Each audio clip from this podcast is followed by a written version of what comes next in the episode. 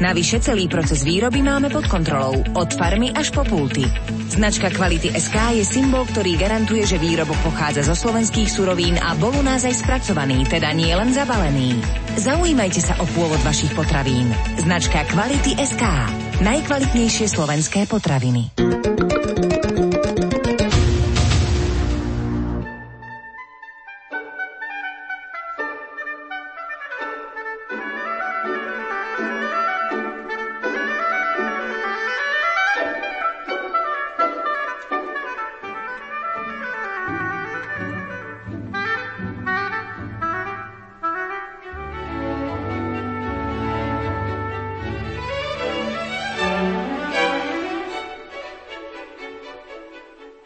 Milí poslucháči, v nasledujúcej chvíli vás pozývame na 90-minútovú rozhlasovú púť do Talianska, kolísky mnohých svätých.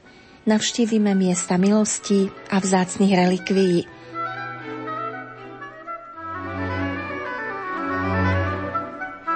Boh chce, aby sa každý z nás stal svätým a je to povolanie na celý život, pretože nebo vždy je otvorené pre svätých a veríme, že Boh si nás priťahuje aj takýmto spôsobom k sebe.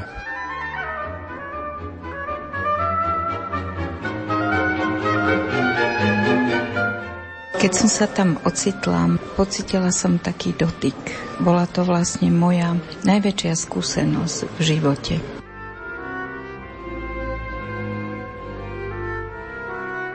Je aj teraz toto miesto také obdivuhodné, lebo vyteká taká tekutina z tohto hrobu, teda volajú to mírotvorné miesto. Keďže sme videli miesta, kde sú pochovaní, alebo sme sa dozvedeli o veľa naozaj svetcoch svätých, človeka to posunulo vo viere, tak mi to pripomína, ako keby si chorý dal multivitamín.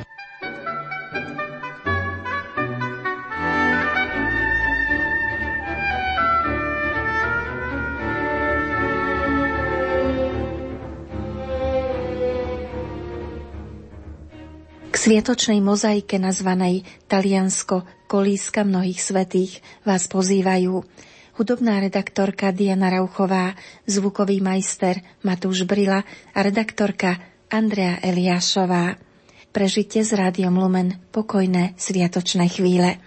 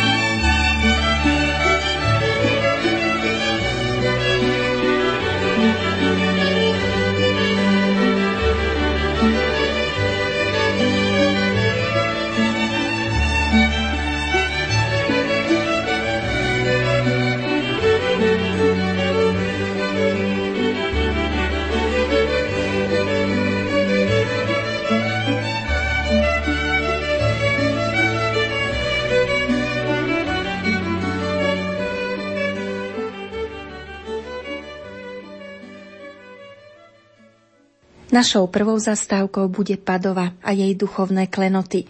Skôr, než sme vstúpili do monumentálnej baziliky svätého Antona Paduánskeho, dozvedeli sme sa ešte v našom pútnickom autobuse od našej sprievodkyne Martiny Sivákovej aj dôležité fakty o samotnom meste a jeho veľkolepej histórii. Pred nami napravo vidíte taký park, to sa volá Prato della Valle, teda je to najväčšie námestie v Padove a jedno z najväčších námestí vôbec v Taliansku. Je tam vnútorný ostrovček, okolo ktorého je urobený taký potôčik, ktorý má obvod 1,5 km. Pôvodnú podobu dostal až v 18. storočí, ale pôvodne za rímskych čias to bol amfiteáter, alebo povedzme cirkus, ako Circus Maximus v Ríme, kde sa konali zápasy a rôzne iné veci. Čiže za to má takú oválnu formu. No až takou perličkou toho, vidíte tu veľa sôch, tak dookolo je 78 sôch. A keď sa pozriete doprava, vidno také štíhle vežičky. To je bazilika svätého Antona. Ďalšou takou zaujímavosťou Padovy je napríklad univerzita. Tak prvá univerzita v Taliansku v Boloni bola založená 1088 a 1222 už bola univerzita aj v Padove. Tak je známa hlavne tým, že na nej vyučoval Galileo Galilei. Vyučoval tu 18 rokov a keď on vyučoval, na jeho lekcie prichádzalo tak veľa študentov, že nemohol zostať v žiadnej inej učebni, ale musel ísť do tej najväčšej auly a aj tak bolo málo miesta. Mikuláš Koperník je spojený tiež s Pádovou. Čo sa týka ešte univerzity, taká perlička, napríklad prvá žena s doktorátom, alebo prvá žena, ktorá si mohla urobiť doktorát, tak si ho mohla urobiť práve tu v Pádove. A bolo to 25. júna 1678.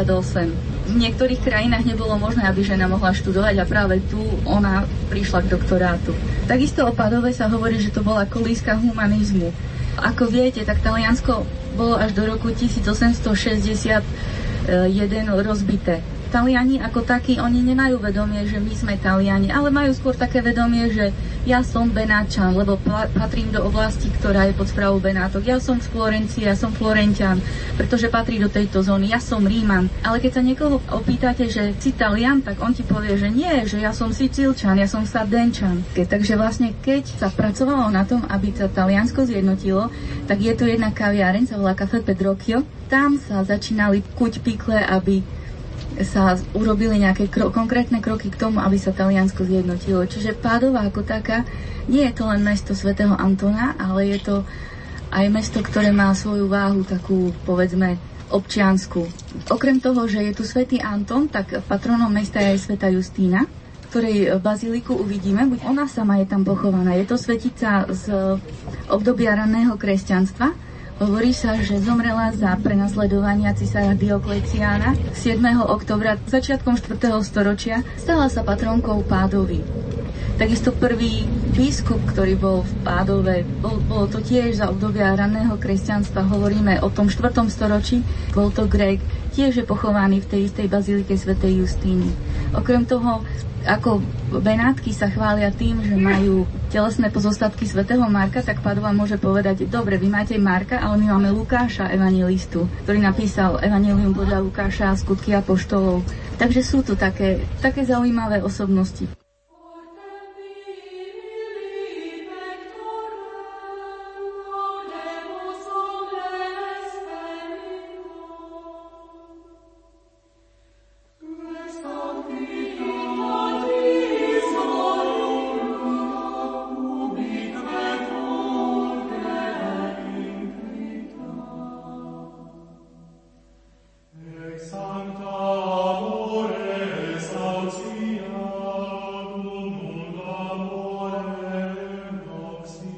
Pripomeňme, že svätý Anton Paduánsky patrí medzi najviac uctievaných svetcov a jeho socha či obraz nechýba vari v žiadnom chráme. Zvlášť povesť divotvorcu a patrona stratených vecí mu získala medzi ľuďmi mimoriadnu obľubu. S jeho menom sa spája predovšetkým portugalský Lisabon, kde sa narodil, a Padova, kde pôsobil. Úcta k svätému Antonovi bola veľká už počas jeho života, no a zvlášť veľké množstvo zázrakov sa udialo po jeho smrti, takže nečudo, že cirkevný proces svetorečenia prebehol pomerne rýchlo. A a už 11 mesiacov po svojom úmrtí 30. mája v roku 1232 ho pápež Gregor IX vyhlásil za svätého. Pápež Pius XII mu v roku 1946 k rozličným titulom, ktorým je uctievaný, pridal aj titul cirkevného učiteľa. V jeho majestátnej a krásnej bazilike sme využili možnosť s pietou si vyčkať v rade pútnikov, aby sme sa dočkali možnosti dotknúť sa sarkofágu svetca a predložiť mu tu svoje modlitby, úmysly i prosby. No a potom nás očarila samotná kaplnka relikvií. Ešte pri prvej exhumácii, to bolo 1263, to robil svätý Bonaventúra, tak vlastne on ostal prekvapený, pretože našiel mu celý jazyk. Čiže čo sa týka relikvií, ktoré nájdeme v tejto bazilike, tak nájdeme kaplnke relikvií jeho jazyk, pretože on bol kazateľ. To, čím oslavoval pána celý život, tak vlastne ostalo neporušené. Okrem jazyka nájdeme tam aj sánku s 5 zubami. Ešte veľmi ďalší dôležitý nástroj, ktorý potrebný na hlásanie, sú hlasivky. Takže sú tam aj hlasivky.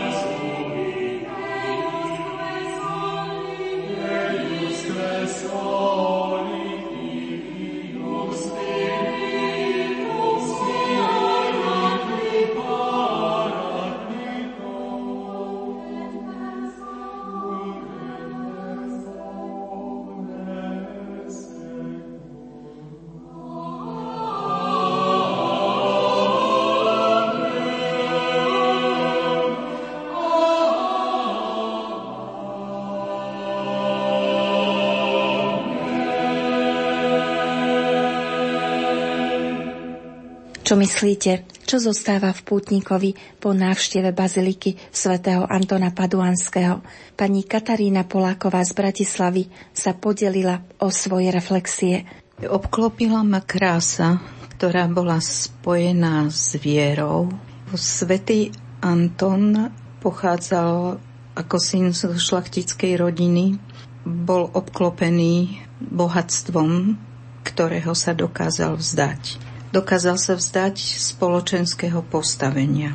Zároveň sa dokázal vzdať aj lásky k žene.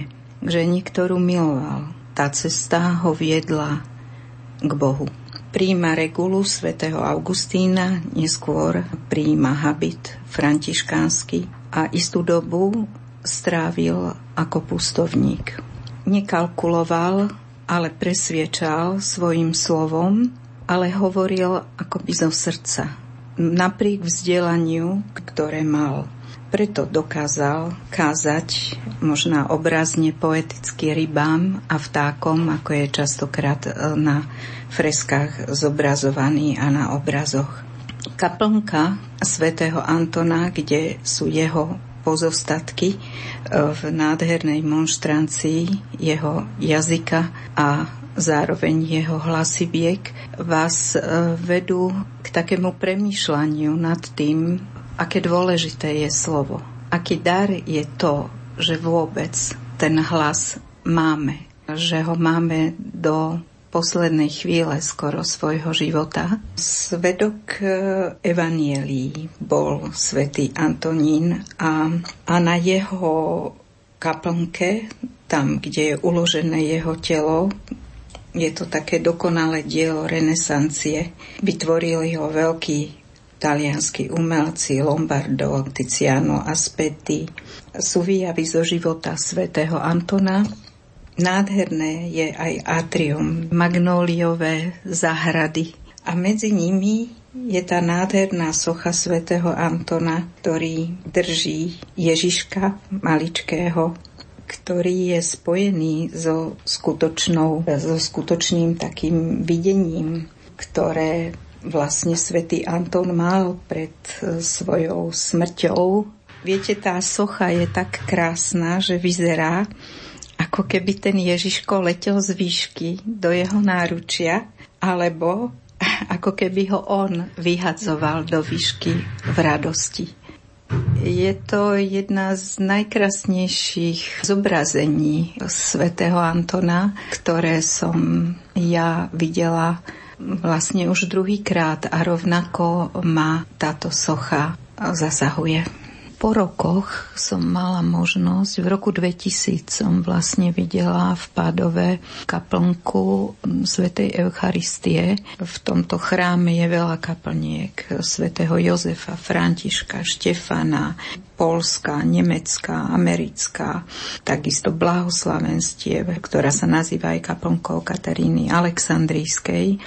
Americká je vlastne zasvetená, alebo je to kaplnka, kde sa ľudia modlia za svoje cesty lietadlom a za vôbec cesty dopravnými prostriedkami, čo si myslím, že je dneska veľmi aktuálne prosiť o ochranu.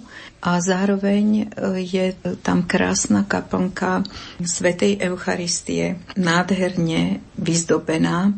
Monštranciu, v ktorej je sviatosť oltárna, držia dvaja anjeli v nadľudskej veľkosti. Po rokoch skutočne znovu a znovu ma toto zobrazenie fascinuje a nejakým spôsobom akoby vizuálne toto spojenie toho umiestnenia tejto Eucharistie v takejto kaplnke, v takej koncentrovanej podobe vás vedie k takému istému stavu hlbokého rozjímania. To je, myslím, veľmi dôležité. Ako Eucharistia by vždy mala človeka viesť k vnútornému rozjímaniu. Ale niekedy to prostredie, v ktorom je umiestnená a ako je umiestnená, vás môže umocniť k tomuto stavu.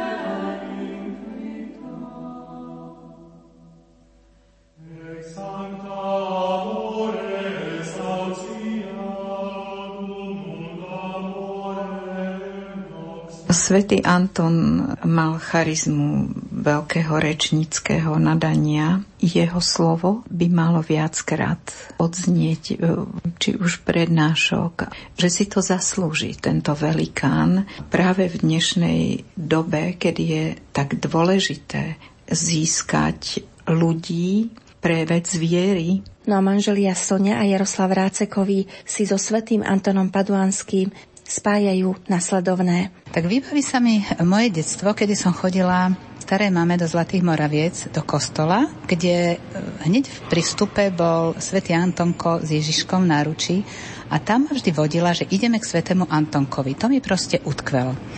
A keď sme prišli do Padovy, tak som si samozrejme nielen pomenula, ale často si na to spomínam. A na tých iných svätých miestach sme si kupovali obrázky, ktoré sme si zavesili doma na stenu. A špeciálne svätého Antonka sme si kúpili sošku s tým Ježiškom, lebo to mi práve pripomínalo to detstvo. Aj to mám pred očami, kde to v tom kostole, kde tá socha bola umiestnená. Takže som si zaspomínala na detstvo a som bola vlastne šťastná, že po toľkých rokoch, priam 10 ročiach, som bola na tom mieste, kde on naozaj žil, pôsobil, kde je pochovaný a že sa mi to tak nejako spojilo. A doniesli sme sviečku so svätým Antonom, ktorú teraz blížiacim sa sviatkom pamiatky zosnulých chceme dať na hrob práve tej starej mame, ktorá ma k nemu vodila. Ja manželku doplním, že donesli sme si viacero pamiatok a suvenírov, ale manželka vymyslela, máme takú voľnú stenu a tam by sme si mohli také obrázky nejakého podobného formátu dať, ktoré by nejak nám popisovali celú túto cestu. Vznikla taká malá galéria.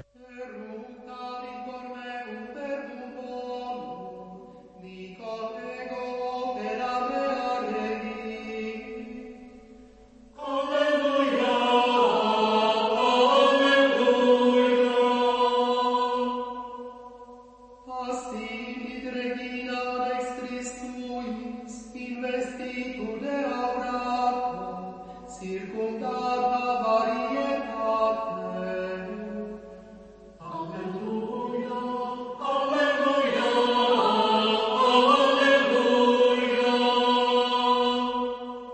Pri vstupe do Loreta, ktoré preslávila socha Čiernej Madony a domček Panny Márie, presnejšie tri jeho múry prenesené sem priamo z Nazareta, nás vítalo vľúdne talianske počasie, no aj úžasný výhľad na panorámu, ktorá sa nám naskytla. Loretánska bazilika pripomína tak trochu pevnosť, a to vďaka opevneniu z dávnejších čias. Samozrejme, na tomto mieste nás najviac zaujímali informácie o najcennejšej relikvii. Sprievodkyňa Martina Siváková sa na výklad dobre pripravila. Domček Panny Márie, to je asi najväčšia relikvia, aká existuje, keď nepozeráme na svätý hrob, všetko to, čo sa nachádza v svätej zemi. Čiže ono, keď to prišlo sem, malo to obrovskú hodnotu. Vyrazilo to zo svätej zeme v 1291 roku tou rodinou Anželi. Preto hovorí legenda, že anjeli vzali domček a preniesli ho. To bola tá rodina Anželi, čiže anjeli, ktorá mala to priezvisko, ktorá jednoducho sa postarala o to, aby časť toho, čo nám patrí ako kresťanom, sa nám zachovala. Takže naložili to na tie križiacké lode. Lenže to bola tak vzácna relikvia, že jednoducho každý ju chcel mať. No a potom podarilo sa teda nakoniec, že 10. decembra 1294, čiže necelé 4 roky na to, čo vyrazila zo Svätej Zeme, prišla do Loreta. A tu tiež mala len pobudnúť istú chvíľku a mala ísť ďalej do Ríma. On bol kanadský biskup, on sa jednoducho rozhodol, že teda ja pochádzam odtiaľ, tak ja si tú relikviu nechám, alebo urobím to tak, aby teda zostala tu. Pápeži, keď si uvedomili, že o čom to je, posielali na toto miesto takých významných ľudí a architektov a umelcov, ktorí sa podieľali na budovanie Ríma, na bazílke svätého Petra. Možno neviete, že socha Panny Márie, Čiernej Madony, umiestnená vo svätom domčeku, bola vyrezaná z libanonského čierneho cedrového dreva, pochádzajúceho z vatikánskych záhrad. Nahradila tak pôvodnú sochu zničenú pri požiari v roku 1921. Kupolu baziliky postavil slávny Giuliano da Sangalo v roku 1499 až 1500 a maľba zobrazuje symboly loretánskeho litánia i výjavy z vývoja dogmy o nepoškvrnenom počatí Panny Márie. No a čo nájdeme na stenách mramorového obkladu svätého domčeka? Sú to výjavy zo života Panny Márie. Mimochodom, v bazilike v Lorete existuje aj sála pokladov, ktorá je zbierkou vzácnych darov zo všetkých kútov Európy. Dozvedeli sme sa, že veľkej časti pokladu sa zmocnil Napoleon a niektoré predmety ukradli pri lúpeži v roku 1974. Ale vráťme sa ešte k samotnému domčeku Panny Márie a k výkladu našej sprievodkyne. Keď sa pozrieme na veľkosť toho domčeka, tak samotný domček je široký 4,1 metra a múry siahali do výšky takmer 3 metrov. Biskup Recanati robil všetko preto, aby domček nešiel odtiaľto do Ríma, lebo tam mal namierené. Čiže podarilo sa zariadiť, že zostal tu. Ako sa robili domčeky v Palestíne? Vyhodila sa jaskyňa do skávy a k tej jaskyni sa primuroval dom. Čiže v Nazarete zostala jaskyňa. A tie tri steny vlastne boli zobraté a prenesené. Sú to steny urobené z červeného vápenca. Keď sa robili skúmania vedecké, tak sa zistilo, že je to hornina typická pre tú oblasť Nazareta. Prečo bolo možné tak ľahko vlastne zobrať tie steny a preniesť ich sem? No, tie steny nemali základy. Oni boli postavené na zemi. Práve stena oltára, tam, kde je tá Čierna Madonna, nemá nič spoločné s domčekom. Vlastne tú klenbu urobil Bramante, pretože jeho si požiadal pápež Julius II, aby prišiel sem do Loreta. Keďže ten svätý domček mal namierené do Ríma, ale do Ríma sa nikdy nedostal, tak potom pápeži mali záujem, aby aspoň ten svätý domček bolo o ňom dôstojne postarané. Preto tí najväčší umelci z Ríma prichádzali sem. Čiže Bramante, poznáme ho, pápežský architekt na úrovni s Bernini. Pracoval to Giuliano Sangalo, pracoval to Vivantelli. Mnohí títo významní autori tu nás sa podielali, aby toto miesto bolo krásne. Potom vonku vidíme námestie, je to námestie Panny Márie, ktoré je ohraničené z pravej strany a oproti s apoštolským palácom. Palác bol postavený kvôli tomu, že prichádzalo tu veľké množstvo putníkov. Bolo potrebné, aby tam bol nejaký personál, čiže boli tu bratia, boli tu sestry, reholníci, ktorí sa starali jednoducho o tých putníkov, o chorých, o všetkých, čiže aj oni tam bývali. Ale zároveň tento apoštolský palác bol sídlom biskupa. A okrem toho, keďže to bolo významné miesto, prichádzali tu pápeži.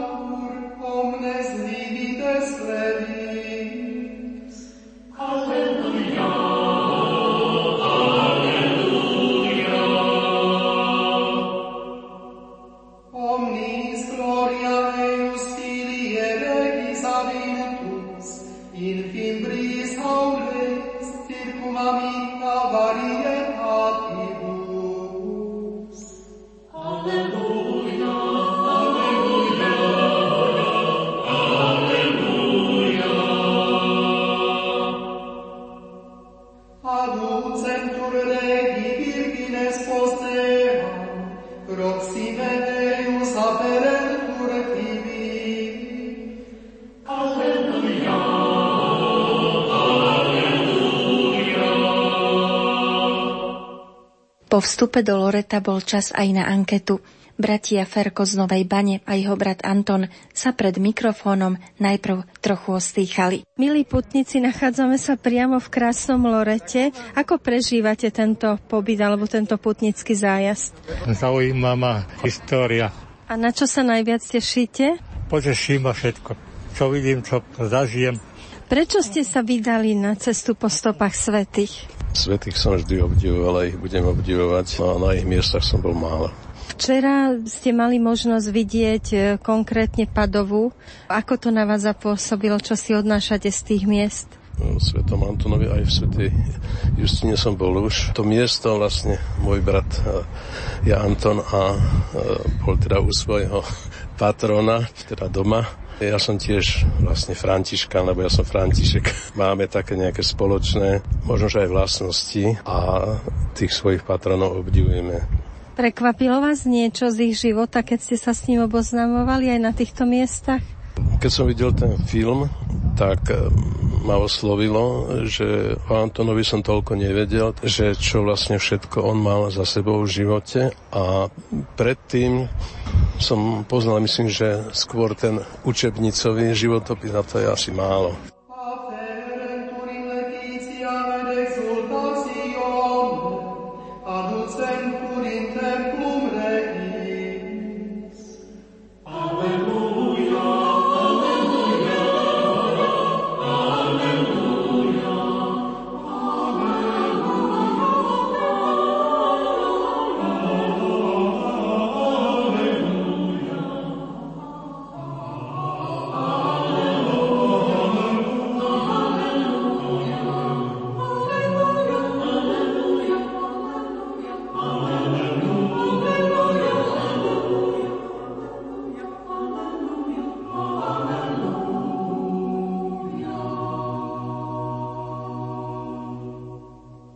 A čo sa na tomto mimoriadnom mieste najviac dotklo jednej z pútničok, Katky Polákovej? Večer sme mali omšu, kostol bol úplne prázdny.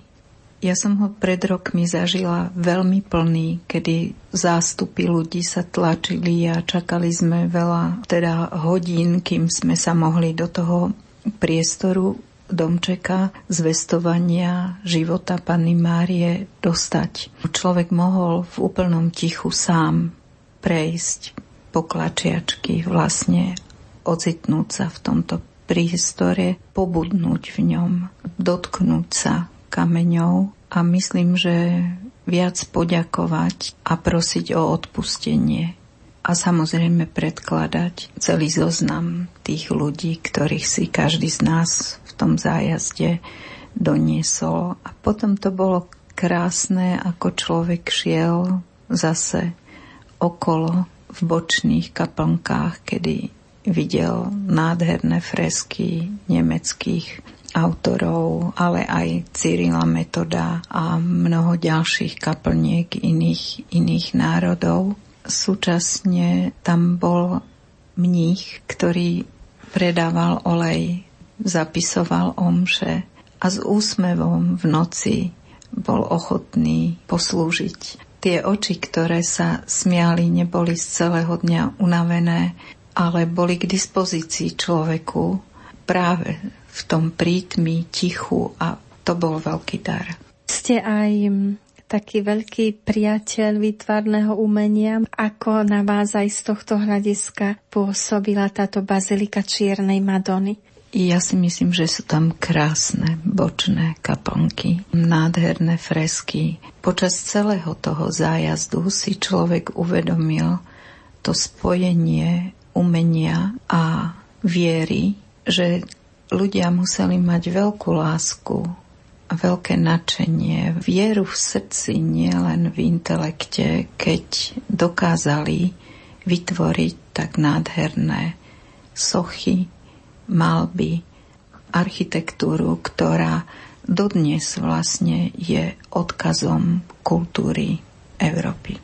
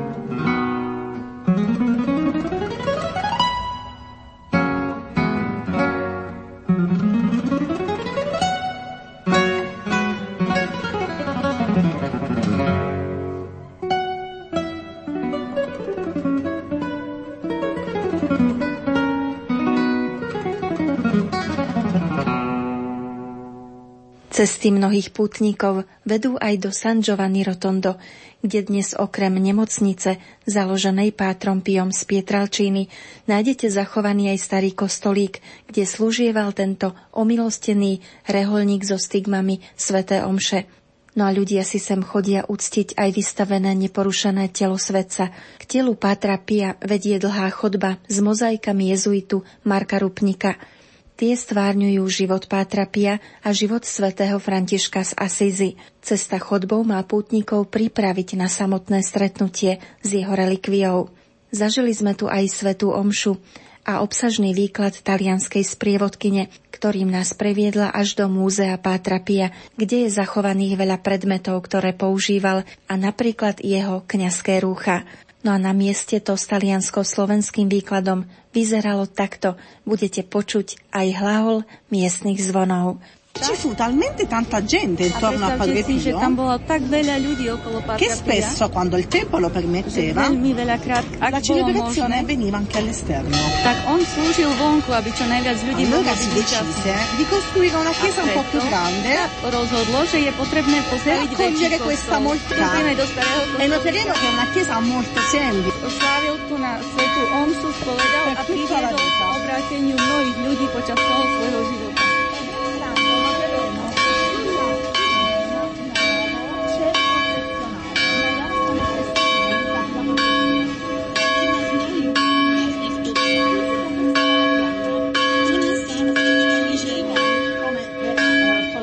all'epoca si confessavano in sacrestia. duchovným zážitkom bola aj krížová cesta, ktorú sme sa tu v lese pri bazilike modlili, čítajúci pritom myšlienky Pátra Pia. Nazreli sme aj do kaplniek v tamojšej nemocnici, kde víta pútnikov aj veľká bronzová socha svätého. Na toto stretnutie nás vlastne už v autobuse dobre pripravil známy taliansky film o jeho živote. Pri jeho neporušenom tele sa človeku vynárajú otázky a reflexie o tom, akú neľahkú cestu k svetosti mal tento kapucín od detstva až po odchod do večnosti, trápený chorobami i diablovými útokmi. Hľadeli sme na jeho telo, na jeho prikryté dlane, ktoré toľkým priniesli útechu, požehnanie, pohľadenie, rozhrešenie i obrátenie, na jeho nohy, ktoré sa ponáhľali toľkým ľuďom pomáhať, na jeho rúcho, v ktorom vydával svedectvo o svojom zasvetení, ale i pokore a poslušnosti, keď na istý čas mal zakázané spovedať i stretávať sa s farníkmi. Možno si spomeniete, že vo filme o ňom zaznie aj pamätná veta, keď mu spolubrat prvýkrát spomenie meno San Giovanni Rotondo. Páter Pio, respektíve herec, ktorý ho stvárňuje, na to reaguje slovami: z tohto miesta už nikdy neodídem. No a naozaj je tu stále prítomný. Mozaikové dielo Marka Rupníka sa v San Giovanni Rotondo končí vyobrazením Pátra Pia, keď jednou nohou vstupuje do neba, ale druhou zostáva na zemi. Ako nám vysvetlila sprievodkyňa, je to jeho odkaz. Sľúbil, že bude aj z neba stále pomáhať. Možno s ním máte tiež svoju skúsenosť.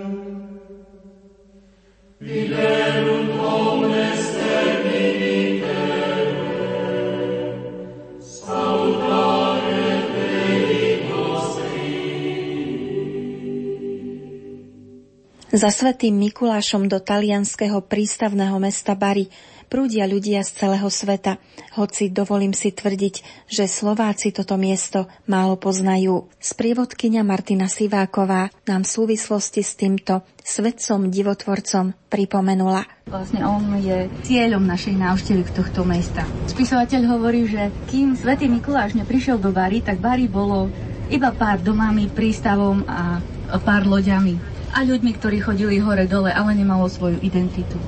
Potom, ako boli privezené telesné pozostatky svätého Mikuláša do Bari, niektorí začali hovoriť, to sa nesie taká legenda, že raz, keď svätý Mikuláš išiel na návštevu do Ríma, prechádzal cez Bari a tak si pomysleli, jak by bolo dobre, keby moje telesné ostatky boli v Bari. Takže oni si to aj týmto spôsobom trošku niektorí odôvodňujú. Svätý Mikuláš sa narodil v roku 270, v Lícii, vlastne v oblasti dnešného Turecka. Zomrel v Míre, takisto v oblasti dnešného Turecka. Bol gréckym biskupom. On sa narodil v bohatej gréckej kresťanskej rodine, ale jeho rodičia veľmi skoro zomreli. Keď sa prehnala epidémia moru, tak tam zomreli. A keďže jeho rodičia boli bohatí, už ako mladý získal veľké dedičstvo. No a ako s ním naložil, typicky ako svätý Mikuláš. To znamená, že rozdal, čo mohol. Veľmi skoro sa stal kňazom. Biskupom sa stal na základe toho, že ľud mu privolával, že ho chce za svojho biskupa. Počas prenasledovania bol vzatý do exílu a väznený v Konstantinopole a potom v roku 313, keď Konštantín prišiel s milánskym ediktom, kedy kresťanstvo bolo prijato ako normálne legálne náboženstvo, tak bol oslobodený. Sa zúčastnil na jednom koncile veľmi významnom v prvotnej cirkvi.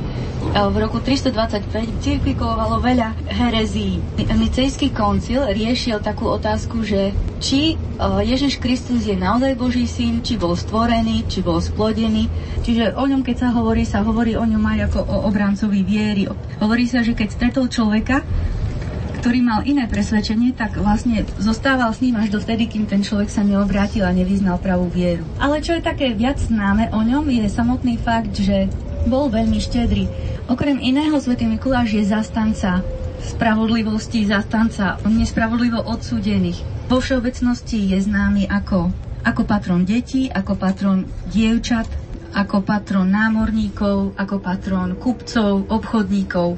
Jeho svetosť sa prejavuje až do dnešných dní. Napríklad možno ste počuli, že z jeho sarkofágu vlastne vyteká Míron alebo Míra tekutina, zázračná podľa stupňa viery.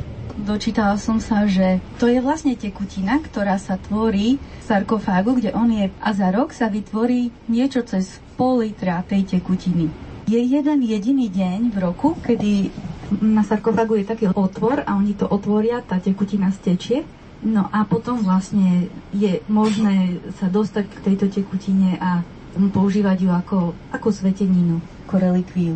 Napríklad dozvedela som sa takú zaujímavú vec, že táto míra, ampulka tou tekutinou, bola darovaná dokonca aj do chrámu, ktorý je v Ľutine. Tam sa jednej dievčine zjavil svätý Mikuláš a to miesto sa stalo putnickým miestom. Teraz je tam vybudovaná veľká grécko-katolícka svätyňa.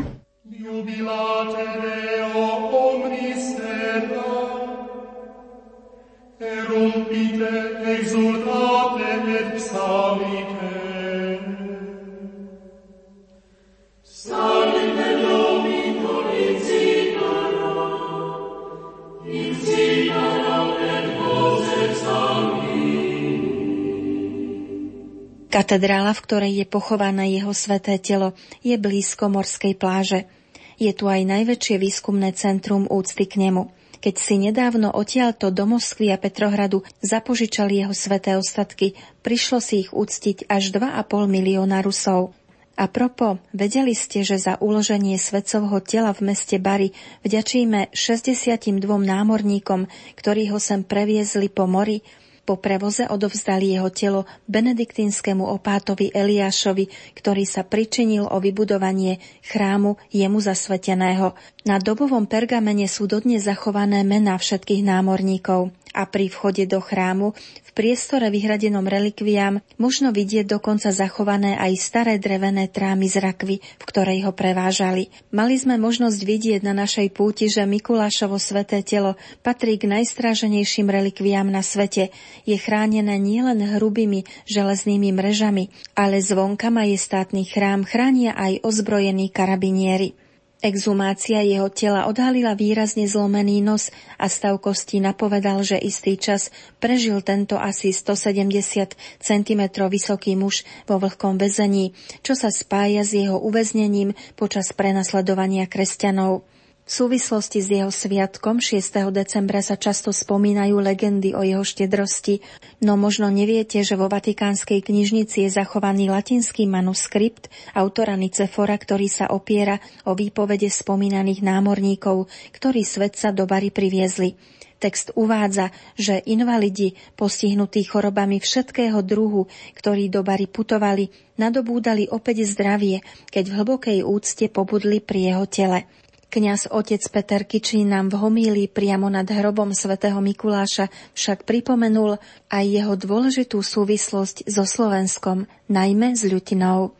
To nové miesto nezačalo tak, ako väčšinu miest poznáme, že niekto tam vidí Pánu Máriu, dostane nejaké posolstvo, alebo ľudia sa tam začne modliť Pane Máriu. Ale tu je to takým iným spôsobom, i keď je aj v Ľutine chrám zasvätenej Panny Márii, ale začalo to tak, že žili tu grékokatolíci a jedna žena išla do lesa, ale v nedeľu, a sa jej zjavil jeden muž, ktorého poznala z toho výkonom stacu, že to je svätý Mikuláš, išla na huby, ale dala sláviť nedeľu Eucharistiu a teda mala byť zachováť sa jej pracovníkov.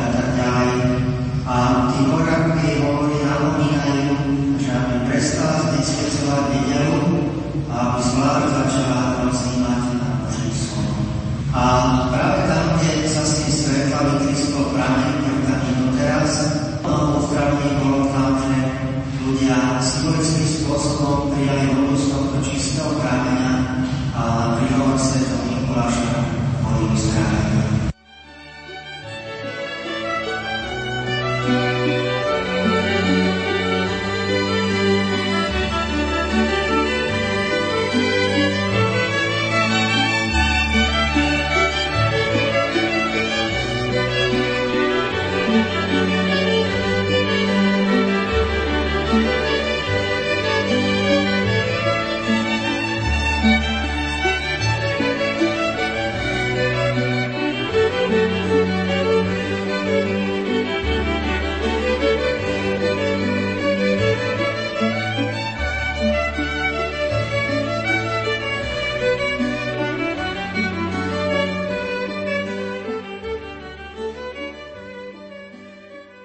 Po svätej omši nad hrobom svätého Mikuláša v Bari pred miestnou bazilikou som dvom slovenským kňazom, ktorí nás počas celej púte sprevádzali, položila otázku, čo prežívali na tomto milostivom mieste. Otec Robert Režný, redemptorista z Podolinca a magister Novicov, nám prezradil.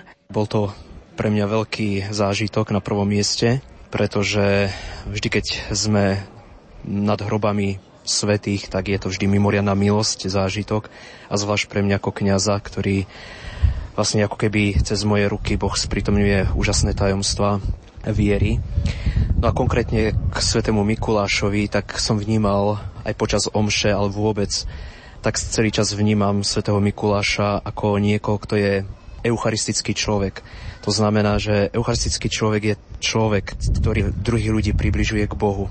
Eucharistia to je vždy vďaky vzdávanie a život svätého Mikuláša je pre mnohých ľudí dôvodom vďaky vzdávať Bohu, vďaky za milosti, ktoré obdržali či cez orodovanie tohto svätca alebo ďalších svätých. Takže keď to poviem krátkosti, svätý Mikuláš je pre mňa naozaj človekom Eucharistie, ktorý nám ukazuje, ako Boh nás miluje a práve cez život svätého Mikuláša môžeme vnímať, ako si nás Boh priťahuje viac a viac k sebe.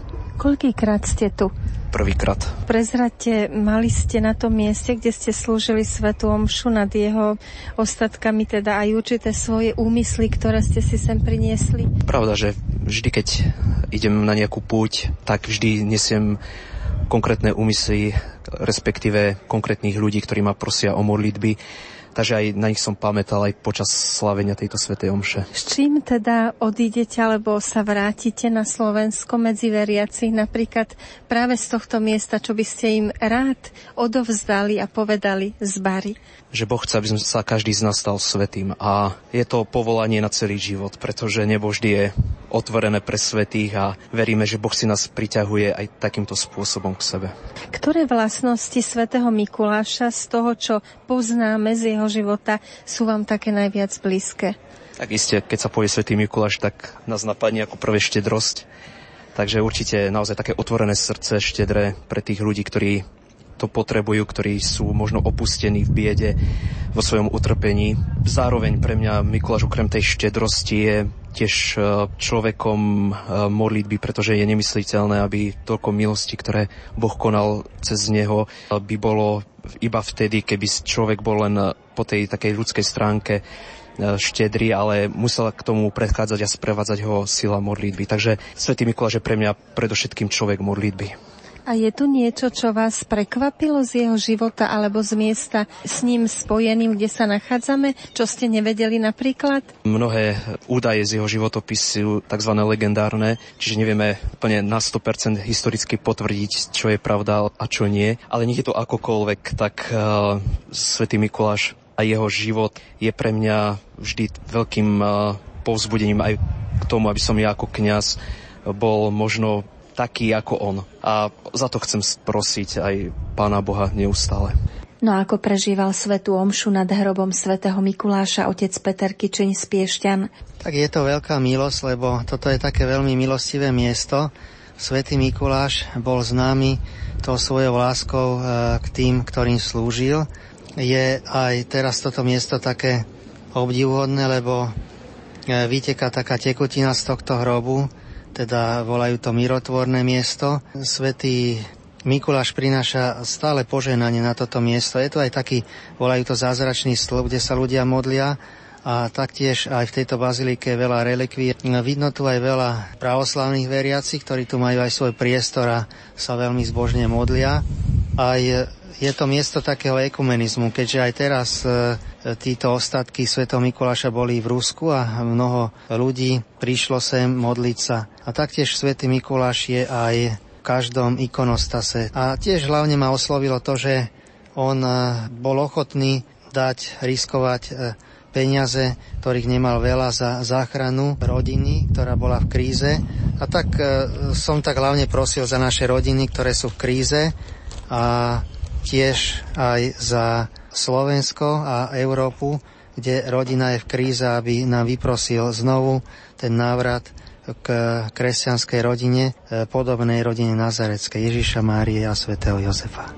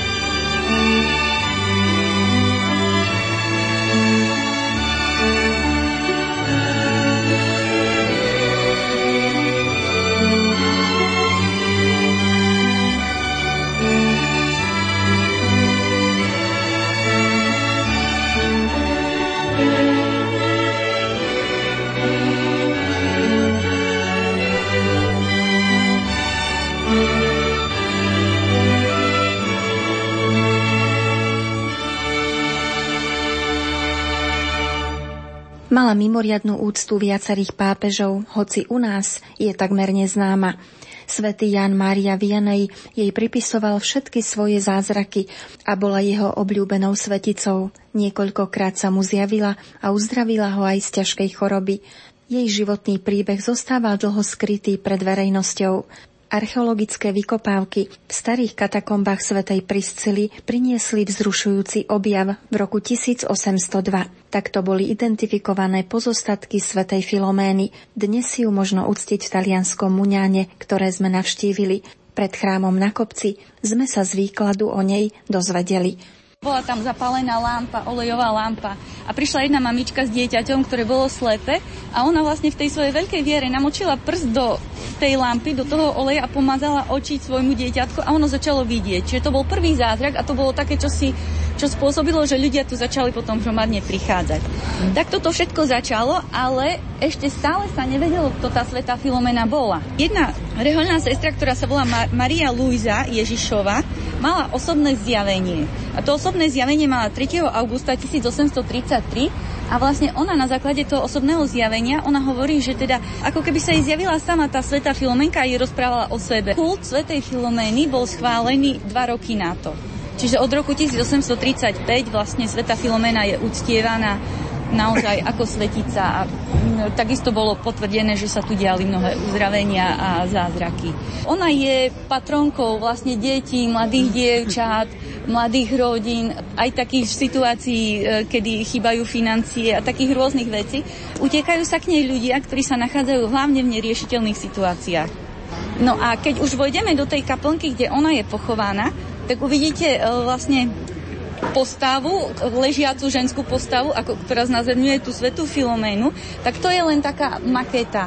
Ale vo vnútri naozaj sa nachádzajú telesné pozostatky tej svätej Filoménky. To je naozaj to, čo našli v tých katakombách svätej Priscily. Tak vľavo, v rožku dole, je možné si všimnúť aj tú nádobku s jej krvou. Nachádza sa tu jedna kaplnka so zázračným oltárom. Hovorí sa, že bolo potrebné dať nový oltár, ale nebolo na ňo peniaze. No a stalo sa, že zase niekto bohatý ochorel a tak jeho manželka prisľúbila svätej Filoménke: ak on bude uzdravený, dám ten oltár. No a dala vyrobiť nový oltár, bol tu robotník, ktorý na ňom pracoval. Kde si zle búchol, tá mramorová doska sa zlomila. Keď to videl, tak sa preľakol a vlastne prosil ju, že teda pozri sa, ja nešťastník, čo som urobil. Ničil som ten oltár, ktorý bol tebe, proste taká obrovská strata. No a hovorí sa, že na príhovor svätej Filomény vlastne tá mramorová doska sa scelila a nie je ani znaku potom, že bolo to zlomené. V chráme svätej Filomény sme mali aj svätú omšu s homíliou otca Roberta Režného, ktorý povedal: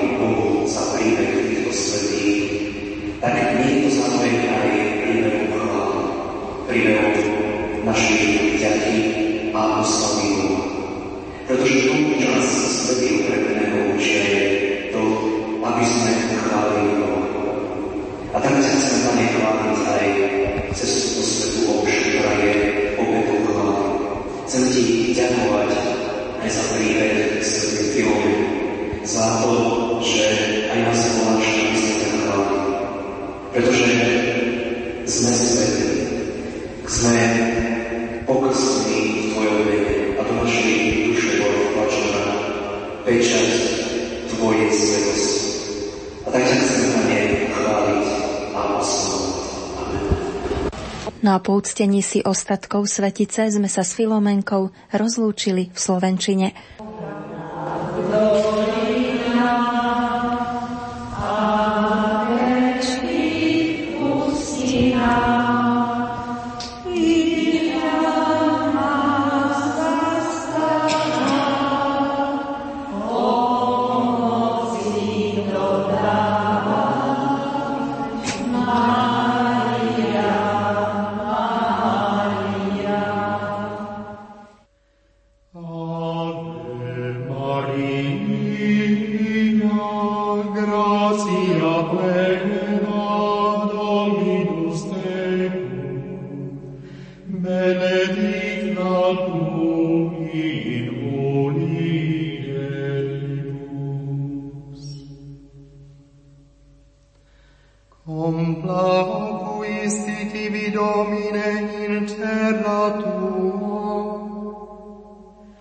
Convertisti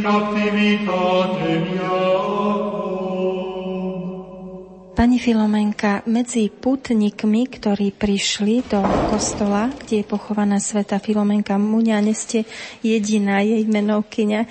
Prečo ste sa rozhodli absolvovať práve púť k nej? Keď som videla v katolíckych novinách oznam o tejto cestovke, že je púť aj k svätej Filomenke, tak som povedala, že musím tu prísť a poďakovať aj za všetky milosti a dary, ktorými ma sprostredkovala, ktorý ma ochraňovala počas celého môjho života. Vedeli ste o nej niečo viac, alebo zaujímali ste sa trošku o to, kto je vaša patronka? Bolo to naše rodinné meno, takže som nebola ani možnosť, žiadna literatúra niekedy dávno nebola, pred 70 rokmi o svätej Filomene, takže nevidela som až teraz, postupne som sa dozvedela o nej, o Filomena, takže nositeľka svetlana, tak som ju veľmi prosila na tejto púti, aby som aj ja som niekoho osvetlila a priviedla ku Kristovi. Prezrate, čo ste prežívali priamo pri jej hrobe? Tak videla som už viacej o jej zázrakoch a o jej milostiach, tak mala som zvláštne pocity také, zmiešané pocity. Chcela som čo najviac jej poďakovať za to, že som tu a že ma ochraňovala. Priniesli ste si k nej aj nejaké svoje úmysly špeciálne? Áno, samozrejme. Chcem, aby ma priviedla k Bohu, aby som mala večný život. No a moje heslo je také, že blahoslavný čistého srdca, lebo oni uvidia Boha, tak prosila som aj tento úmysel, aby ma priviedla k tomu Bohu a dala mi to čisté srdce stále, každú chvíľku.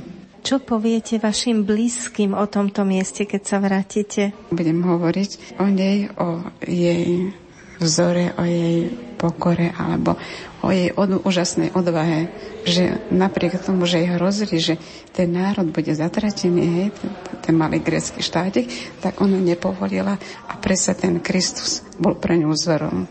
Pani Sonia, práve vychádzame z kostola svätej Filomény v Mugnano de Kardinále. Vy ste mi prezradili, že ste si prečítali jej životopis. Ako ste prežívali tú možnosť byť na mieste, kde je priamo pochovaná? Tak ja, keď som už o nej čítala alebo aj počula, tak som si uvedomila, že ona vlastne dostala taký dar, ktorý považujeme za dar ako nesmiernu krásu. A na prvý pohľad by sa mohlo zdať, že tá krása bol dar taký v tom pozitívnom slova zmysle, že bola ním obdarená alebo mohla byť obdivovaná. Paradoxne ten jej dar krásy sa stal prostriedkom, cez ktorý vlastne ona sa stala mučeničkou, pretože vlastne cez tú krásu, ktorou ona upútala, potom mohla dokázať to svoje poslanie, ktoré bolo dané Bohom, stať sa mučeničkou. A ona, myslím, že veľmi rýchlo pochopila to svoje poslanie už vlastne, keď ako skoro dievčatko alebo taká mladá slečna sa zasvetila Bohu a dosť rýchlo potom cez toto poslanie dospela do svetosti. Čo budete hovoriť vašim blízkym o nej z tohto miesta? Čo im odnesiete? Pre mladých tam vidím poslanie, že tým, že ona bola mladá, tak by mladí si mohli z nej brať taký príklad, že aj v takom mladom veku, keď niekto svoju cestu a svoje poslanie pochopí, tak môže byť veľkým vzorom. Takže vidím, že hlavne pre mladých ľudí môže byť takým majakom, že ako dospieť k svetosti a teda hľadať si cestu k Bohu. Manžel, pán Jaroslav, ešte doplňa? Ja by som možno tento príbeh Filomenky ešte doplnil z takého mužského hľadiska, teda vzťah mužov ku kráse. A tu je ten príklad, že ani taký mocný muž, ako bol Dioklecián, nezískal tú Filomenkinu krásu z toho dôvodu, že ona sa rozhodla v podstate tú svoju krásu, aj fyzickú, aj duševnú, venovať Bohu. A vtedy bol aj taký mocný muž vlastne bezmocný. Tak to je také poučenie aj pre možno dnešných mocných mužov, že nezískajú to, čo chcú, a si myslia, že to získajú silou, ak to patrí Bohu. Gloria Patri et Filio et Spiritui Sancto sicut erat in principio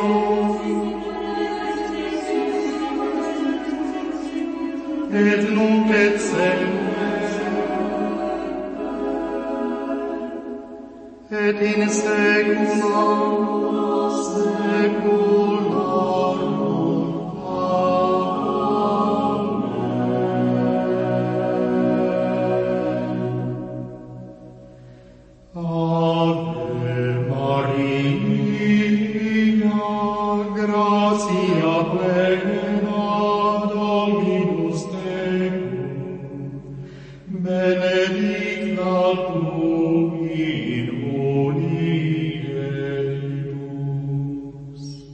Do baziliky v Pompejach ročne prúdi vyše 4 milióny pútnikov. Aj na Slovensku je už známa tzv. Pompejská novéna, ktorá trvá 54 dní a podľa zverejnených svedectiev si ňou už mnoho ľudí vyprosilo záchranu manželstiev či rôzne uzdravenia. Už v pútnickom autobuse nám sprievodkyňa Martina Siváková odovzdala najprv základné informácie o tomto milostivom mieste. Hovorí sa, že až keď sa začal budovať chrám a až keď prišiel ten milostivý obraz z Neapolu, Panny Márie, tak vlastne toto bol moment, kedy ľudia sa začínali na novo sťahovať do tejto oblasti. Postavenie tejto baziliky, ktorú navštívime, nebolo len začiatkom alebo nejakým krokom dopredu v duchovnom živote, ale zároveň spôsobilo aj rozvoj normálne civilného života. No a priamo pod majestátnou bazilikou za sprievodu krásneho slnečného počasia sme so záujmom počúvali aj ďalší výklad. Túto baziliku sa podarilo dokončiť v 1891 roku, ona bola vysvetená. Samozrejme, že tá úplne prvá bazilika bola jednoduchšia a menšia, ona mala len 420 m2, ale ukázalo sa veľmi skoro, že teda nestačí. A už v 40. rokoch 20. storočia ju rozširovali, takže dnes je obrovská trojloďová. Potom už keď prišiel jubilejný rok 2000, zase bola rozširovaná, čiže ona tak postupne ako keby rástla. V dnešnej dobe je pripravená prijať okolo 6 000 pútnikov, stojacich aj 8 000. Sú ešte ďalšie, povedzme, sprievodné priestory viazané na baziliku, ďalšie kaplnky a vlastne putníci môžu prichádzať a modliť sa. Je tam veľká sála, kde je strašne veľa tých poďakovaní putníkov, ktorí sa modlili svätý ruženec a boli vypočutí panou Máriou Pompejskou. Putníkov do Pompejskej baziliky priťahuje milostivý obraz Panny Márie Ružencovej, ktorý kedysi staviteľovi tohto chrámu Bartolomejovi Longovi priviezol furman na voze s hnojom, zabalený a poškodený. Už prvý mesiac, keď ho zavesili v starom kostole, sa pri ňom udialo 8 uzdravení a po 10 rokoch ich už bolo takmer 1000. O tomto obraze sme sa priamo na mieste ešte dozvedeli. Keď si na ňom všimnete, je Panna Mária, ktorá drží v rukách Ježiška, je znázornená ako kráľovna. Dole pod nimi je svätá Katarína Sienská a svätý Dominík. Aj Panna Mária a Ježiško vlastne podávajú jeden jednému, druhý druhému svätý ruženec. Tento obraz sa interpretuje takým spôsobom, že Panna Mária je ako keby v hornej časti obrazu. Čiže ona nám ukazuje, že ona je tá, ktorá drží Ježiška, ktorý sa počal v nej skrze Ducha Svätého a privádza nás k Otcovi, čiže ukazuje ako keby na Svätú Trojicu. Tá úroveň, kde je svätý Dominik a svätá Katarína, ukazuje na cirkev kráčajúcu na zemi. To, čo je v nebi a to, čo je na zemi, ako keby je prepojené práve tým ružencom, lebo tu bolo poukázané, že práve ten ruženec je prostriedok, skrze ktorý sme spojení s nebom. No a ďalej nám naša sprievodkyňa ešte prezradila. Tento svätý obraz vlastne párkrát opustil túto baziliku. Keď bolo jeho výročie, tak bol v Neapole na 5 dní. A predstavte si, že z Neapola ho niesli peši, urobili si takú púť. To je nejakých do 40 kilometrov. No a hovorí sa, že keď ho priniesli, tak bola práve noc, keď sa vrátili sem. Ale bolo tu množstvo ľudí zhromaždených, ktorí s jasotom vítali Pannu Máriu, ktorá sa vrátila domov. Tento obraz ešte bol v roku 1965, keď Pius VI ho orámoval, dal mu zlatý rám, čiže toho povýšil. Takže vtedy bol tiež v bazilike svätého Petra. A takisto aj Jan Pavel II v roku 2005, keď prezentoval tieto tajomstvá ruženca svetla, tak vlastne takisto v tom čase tento obraz bol v bazílike svätého Petra, bol vo Vatikáne. Takže to boli také momenty, kedy opustil túto bazíliku. V dnešnej dobe táto bazílika má 3 lode. Keď vojdeme, tak vlastne po pravej a po ľavej strane je 6 a 6 kaplniek. Tak pri hlavnom oltári zľava je krypta. Tam je vlastne pochovaný ten Bartolo Longo, pretože on bol v roku 1980 blahorečený. On bol šíriteľom svätého ruženca. Jeho pričinením sa postavila táto bazílika. Potom videl, že je potrebné vytvoriť štruktúry, kde by mohli bývať deti, ľudí, ktorí boli uväznení. Čiže vytvoril ďalšiu štruktúru, niečo na spôsob sirotínca. Vytvoril ešte ďalší hospic. Pompeje rozhodne patria ku krásnym kúskom zeme kresťanského a k turistom a pútnikom vľúdneho Talianska. Oplatí sa sem prísť si po mnohé milosti. Staré Pompeje je pre nás história neradostná a ktorá je určite takým vykričníkom vo vývoji ľudstva. To je také memento. Tiež dobre vedieť, aby sa človek teda zastavil a porozmýšľal prečo. A bazilika Panny Márie Pompejskej, no tak prekrásny obraz, kde je Panna Mária nádherná, vynimočne. Opäť stíšenie sa pri Panne Márii, ktorá je stále pri nás, nad nami a sprevádza nás neustále.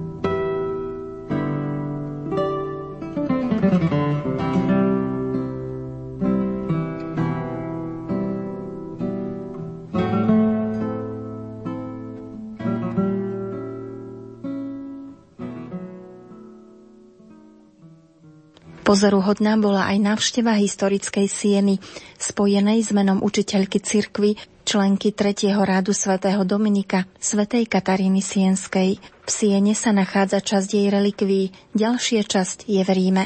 No a sprievodkyňa Martina Siváková nám z jej života ponúkla aj niekoľko zaujímavostí. Veľmi skoro sa okolo nej vytvorila skupinka nasledovníkov a jej múdrosť vlastne bola obdivovaná a oceňovaná a vie sa o nej, že teda chodili sa k nej radiť aj pápeži, autority civilné. Ona väčšinou s nimi komunikovala skrze listy, mala veľmi veľkú korešpondenciu a písala svoje listy spôsobom, že ich diktovala. Polusestry jednoducho písali tie listy. Hoci nemala to vzdelanie, hoci sa o nej hovorí, že teda bola poloanalfabetka, tak to Taliani hovoria, tak ona dokázala sa vyjadriť veľmi múdro na rôzne témy, čiže kvôli tomu za ňou prichádzali významní ľudia daného obdobia. No a samozrejme, že to nerobilo dobrú krv, tak si ju zavolali pred generálnu kapitulu a teda skúmali, o čo ide a bol jej pridelený jeden spovedník, ktorý by ju mal ako keby tak korigovať, alebo teda vidieť, ako ona funguje. O Kataríne Sienskej vieme aj to, že v roku 1375 na Palmovú nedeľu, keď bola na návšteve v Pize, dostala stigmy.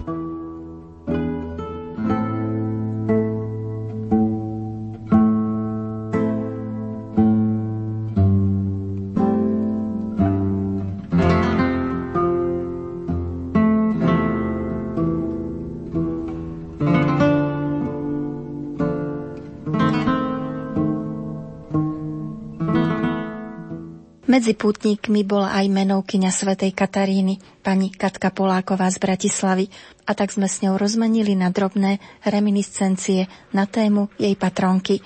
Roky dozadu sa mi dostalo ešte v samizdate do rúk dielo dialogov Kataríny Sienskej. Potom prešlo veľa rokov a ja som prečítala si knihu Johannesa Jorgensena, dánskeho autora, Život svätej Kataríny Sienskej. Bol to autor, ktorý žil v Siene, pokiaľ nenapísal jej životopis. Bol tak živo napísaný, tak nádherne, že keď som tú knihu dočítala, tak som sa rozhodla, že sa nejakým spôsobom tam musím dostať. Bolo to v roku 2000, kedy som prvýkrát navštívila Sienu. Bol to pre mňa veľký zážitok, pretože som mala načítané knihy, mala som prečítané dialógy, dokonca sa mi dostalo od bratov Dominikánov do ruky ešte iná literatúra o listy Kataríny Sienskej. A myslela som si teda, že toho veľa viem. A keď som sa tam ocitla, pocitila som taký dotyk. Bola to vlastne moja najväčšia skúsenosť v živote.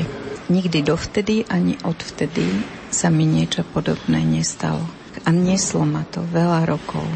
Dokonca som pochopila moje meno, ktoré som mala rada, ale mala som pocit, že po tejto návšteve Sieny som skutočne moje meno ako prijala.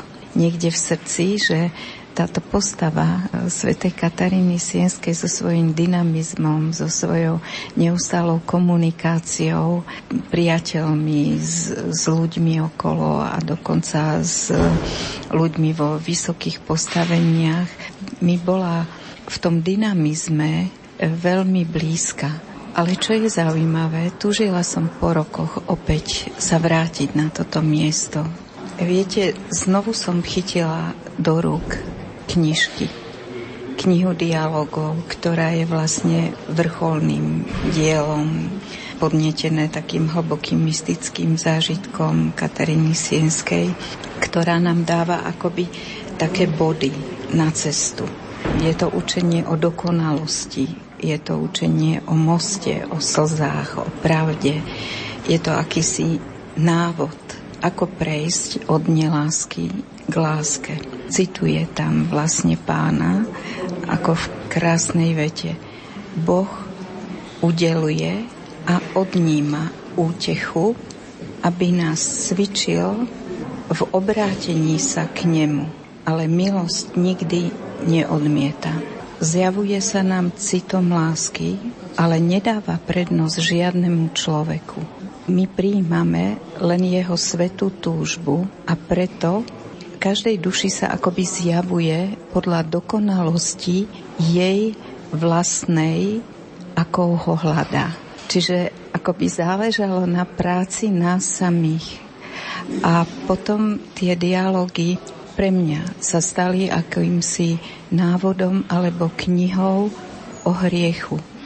O hriechu nielen v tých veľkých prestúpeniach, ktoré človek urobí, ale aj v tých malých, tých drobných, ako je závisť, nenávisť, žiarlivosť, spupnosť, zúfalstvo. A ona to v tých dialogoch rozoberá. Tiež hovorí takú krásnu vec o Eucharistii. Sú to všetko vlastne jej citácie, ktoré sa dozvedela od Pána. Som pokrmom veľkých, ako Eucharistia je pokrmom veľkých. Ak rastieš a budeš ma požívať.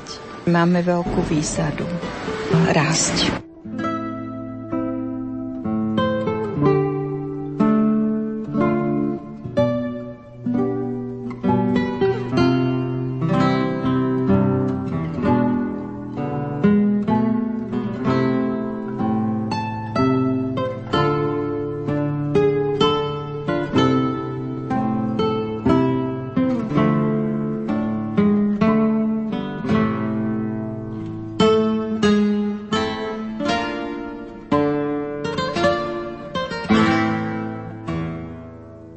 Čo v Siene najviac oslovilo konvertitov manželov Rácekovcov z Bratislavy? Toho chrámu, kde sú uložené ostatky svätej Kataríny Sienskej, tak vyžaruje taká jednoduchosť, prostota. Mne sa to tak spája s ňou, že ona bola taká. Nebol to honosný kostol, bol tam drevený strop, oproti iným chrámom veľmi jednoduchá až strohá výzdoba, veľmi skromná, ale dýchalo to pre mňa tou Katarínou Sienskou. Tak som si predstavovala, že svetica jej formátu, teda tej skromnosti, by sme mali chodiť sa jej nejako prihovárať za milosti a modliť práve do takéhoto chrámu. On bol dokonca tak na okraji, že nebol v takom centre, nebol tam taký veľký ruch. Ako keby tak trošku možno na periférii, veľmi jednoduché, že sa tam dalo naozaj tak stíšiť a rozímať práve o nej, alebo teda aj o iných veciach súvisiacich s duchovným životom a s tým, čo všetko súvisí. Na základe toho, čo ste videli o nej alebo počuli priamo na tom mieste v Siene, hypoteticky vzaté, keby ste mali možnosť sa s ňou osobne stretnúť, čo by ste sa aj tak opýtali, čo by vás zaujímalo? Že ako to dokázala? Zmeniť svoj život, alebo teda viesť ten svoj život takým spôsobom, ako ho viedla, že je ozaj vzorom mnohým generáciám, ktoré určite aj mnohé zasvetené osoby nasledovali jej príklad. Človek, keď príde na takéto významné miesto, tak v prvom rade získa nové informácie. Mozaika poznania súvisiaca s vierou a všetkým s týmto duchovným človeka posúva ďalej. Na našej púti v Taliansku sme navštívili ešte oveľa viac svätých, ale o nich niekedy na budúce.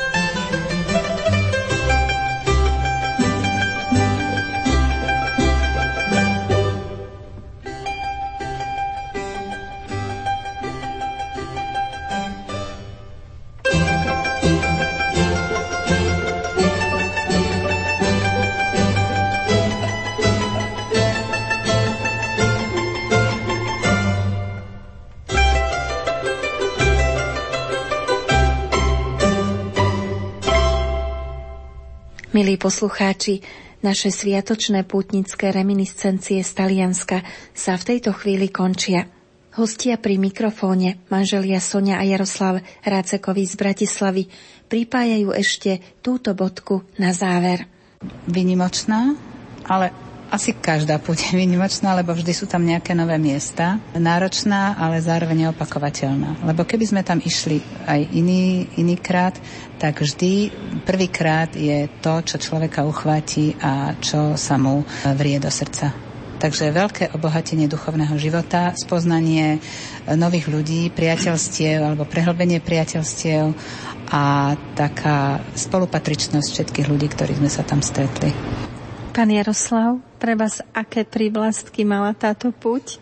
Súhlasíte s manželkou? Súhlasím, možno to doplním, že naozaj v prvom rade to duchovno, že veľa takých miest, ktoré možno nie sú úplne tak známe, ale nakoniec sme zistili, že naozaj sú veľmi významné a pre mňa to bolo aj taký krásny výlet po Taliansku a spoznanie Talianska. Tohtoročný Sviatok všetkých svätých si po návšteve týchto výnimočných miest budete ešte inak pripomínať alebo sláviť? Nepochybne budú sami vybavovať, to je jedna vec, tak konkrétnejšie, ale tak aj všeobecne iní svety, ktorých som ešte nemala možnosť poznať tie miesta, ich pôsobenie a ktoré by som túžila, alebo by sme túžili spolu absolvovať, tak táto túžba bude taká zosilnená a budem to vnímať, by som povedala, tak túto problematiku okolo svätých tak komplexnejšie. Mňa napadá také slovo, že multi, keďže sme videli miesta, kde sú pochovaní, alebo sme sa dozvedeli o veľa naozaj svetcoch, svätých. Človeka to posunulo vo viere a tak mi to pripomína, ako keby si chorý dal multivitamín, takže my sme si dali taký multisvätý zdroj poznatkov. Nuž nech aj vo vás, podobne ako v nás, a nie len v dnešný sviatok, rezonujú silné momenty a dotyky s posvetnom, ktoré na miestach svätých relikvií zanechávajú v duši človeka hlboký dotyk a túžbu žiť dokonalejší život v svetosti. Reláciu, ktorá sa práve končí, pre vás pripravili hudobná redaktorka Diana Rauchová, zvukový majster Matúš Brila a redaktorka Andrea Eliášová. Do počutia pri ďalších programoch na frekvenciách Rádia Lumen.